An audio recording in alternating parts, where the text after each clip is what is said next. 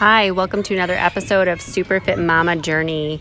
This is Danna, and I'm once again at the park, but it has been a while since I've um, actually published an episode. So, a few things have happened, and I just want to first off say Happy Father's Day to all those fathers out there, and just want to emphasize how important you are in your child's lives. I think that God distinctly made um, husbands and wives differently because I tell you what, when I look at the boys or Jenna, and all I have to say is, Hey, am I going to have to tell your dad? And they immediately straighten up. So um, I just pull that dad card and it's pretty awesome because I tell you what, I can tell them something five times, but when they hear their dad's footsteps coming down the stairs, they are making sure they're doing what they're supposed to be doing. And it's not because he is quick to discipline. Um, there's just something about not wanting to disappoint him that I remember with my dad as well. Um, I loved him and I admired him. And for some reason, I was always scared to ask him if I could go do something, even though he was more likely to say yes than my mom. So I'm not sure why, looking back now, that I was so afraid because he usually didn't say no that often. But uh, what I really, really, really strived to do was to um, please him. I wanted him to be proud of me. And I think that's important with young kids is is before they they come to know God in a more mature way because now in my adult life I don't want to displease my heavenly Father. But when you're younger, you you shouldn't want to you shouldn't want to upset your your earthly parents, your earthly father. And I see that with my with my boys and Jenna that they really don't want to disappoint their father. And they, you know, mothers as well as fathers, but the huge impact you have on your boys, especially. Um, you are their role model of what it is to be a man. And they look for your approval to be a man. Um, so it's just really interesting to look at how God made boys and girls so differently and how we just um, parent differently. And um, I just think that it's it's just so fun to watch. Um, so happy Father's Day. And also, my baby girl Jenna turned five years old. And I just, it's been a little more difficult with her than the others because she is my last one.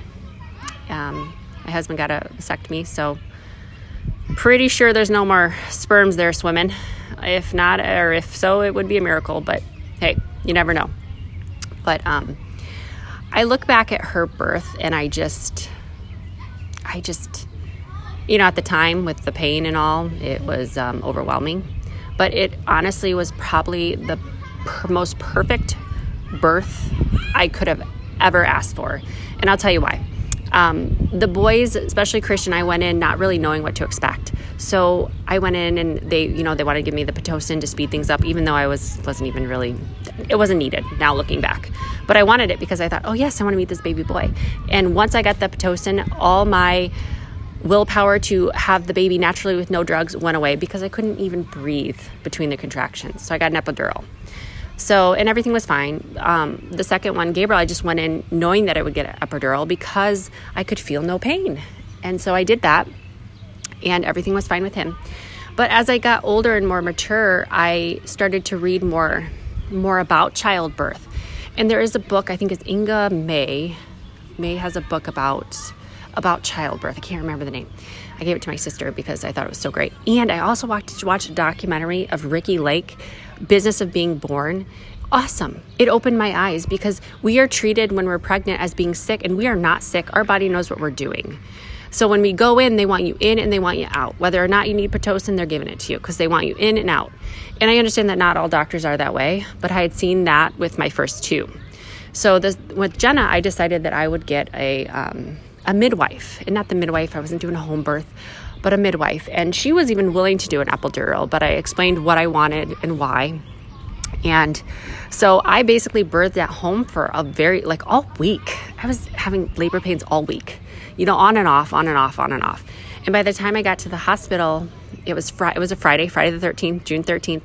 Um, I remember my husband went with his friend to go pick up some equipment real quick, and I was kind of having labor pains on and off.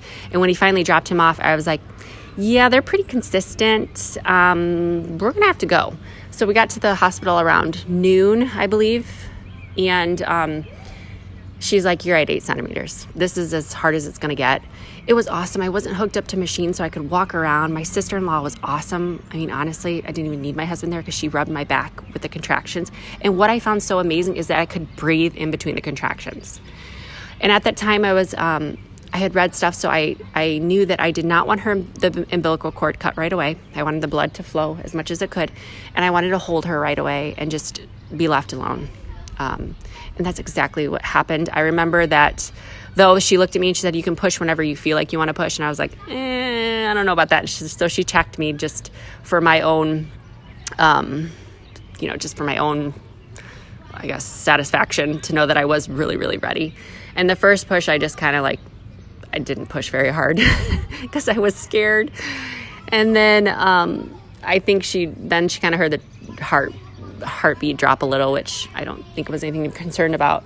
So I was like, all right, I, bet, I better really push. And the second push, um, my husband was like, You screamed. And I did. I had to scream because I tell you what, her head coming out was crazy. But the shoulders, holy cow, I thought I was going to break. Worst pain ever. Worst pain than any labor pain. But you know, it only lasted a second. And I am honestly very, very blessed that I got to experience child childbirth the way that God intended it, and you know nothing went went wrong. And um, they gave me her right away, and she laid on my chest, and she you know let let her umbilical cord pump for a while, and then I was able to breastfeed her right away, and then they cleaned her off after you know we were done with that. But it was just awesome. It was great. Um, at that time, though, after I had her, especially having you know two boys and a girl I was like, oh yeah, I'm done. I'm done. You know, you have young kids, you're you're exhausted. It's it's a different um, every phase of the childhood is different. When they are babies and newborns, it, it's you know you're trying to protect them, you're trying to make sure they're safe, um, and you're trying to um, help them grow, give them nutritious foods help them from crying all the time, and you're just tired. You're on their schedule. As they get older, now that my kids are five, um, seven, and nine, especially the nine year old, it's to the point where I want him to have a good heart. I want him to care about others. I don't want him to be a jerk to his brothers and sisters, and and you know, it's more about his attitudes and um, what he holds um, dear to himself, dear to his heart. You know, I don't want him being obsessed with video games and worrying about that all the time. I want him to care about relationships and God. So it's different things in, in life that um, overwhelm you as a mother. And I'm kind of to that next phase of, but I miss babies. I do. Now that I don't have one, I do. Um, and probably, you know, I look back and I, I wish maybe I would have had one more.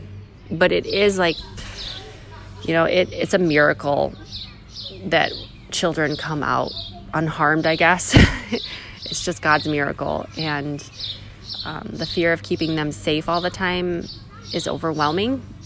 So I am very, very blessed and grateful that I have three healthy children and a healthy stepdaughter. And I just pray every night that that you know they are better than I am, and that um, you know they're picking up my good habits, not my bad.